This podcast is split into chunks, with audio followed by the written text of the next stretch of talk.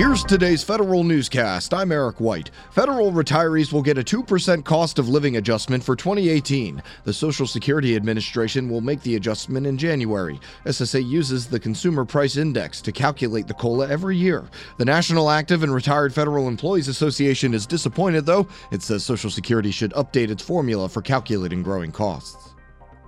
The contract the IRS had with the credit reporting agency Equifax gets suspended. The temporary suspension for the short term contract is a precautionary step while the IRS reviews whether any taxpayer data was jeopardized during Equifax's massive data breach in September. The Government Accountability Office will rule today on Equifax's bid protest. The Army has removed its top commander in Africa over allegations of misconduct. Federal News Radio's Jared Serbu has details. Major General Joseph Harrington, the commander of U.S. Army Africa, is alleged to have had an improper relationship with the wife of an enlisted soldier. In a statement to the Associated Press, Army officials say they're looking into allegations that Harrington sent inappropriate messages to the woman whose husband is stationed at the same base in Italy where Army Africa is headquartered. Harrington serving a temporary staff assignment at the Pentagon until the investigation is finished. Jared Serbu, Federal News Radio. A group of House lawmakers introduce a bill to protect transgender troops in the military. The bill prohibits the Defense Department from firing transgender troops on the basis of their gender identification. A similar bill was introduced in the Senate by Senate Armed Services Committee Chairman John McCain and Senator Kirsten Gillibrand. The House votes to keep specific IT reform initiatives going. Three key provisions of the Federal IT Acquisition Reform Act, or FITARA, are on the path to getting a new life. The House unanimously passes the FITARA Enhancements Act.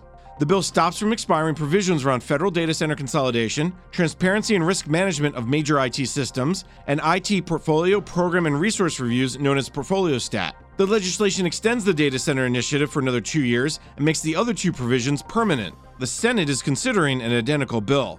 I'm Jason Miller. Looking to cut $5.6 billion from the fiscal 2018 budget, the Office of Management and Budget tells Congress how it wants to do it. In a letter, OMB Director Mick Mulvaney says most of the money, 4.3 billion, would be from the Energy Department's Advanced Technology Vehicle Manufacturing Loan Program. The Small Business Administration finds out where it needs improvement. SBA's Office of Inspector General lays out its management challenges for the agency in 2018. It makes recommendations in areas such as disaster assistance programs, human capital, and IT leadership. SBA implemented 9 out of 30 recommendations last year and made good progress on 17. The Office of Personnel Management says its new online donation portal for the combined federal campaign hasn't launched yet because it's waiting for some CFC charities to get back on their feet after all the recent hurricanes. OPM says it can't launch the CFC donation site until they're ready. The site is scheduled to come online by the end of the month.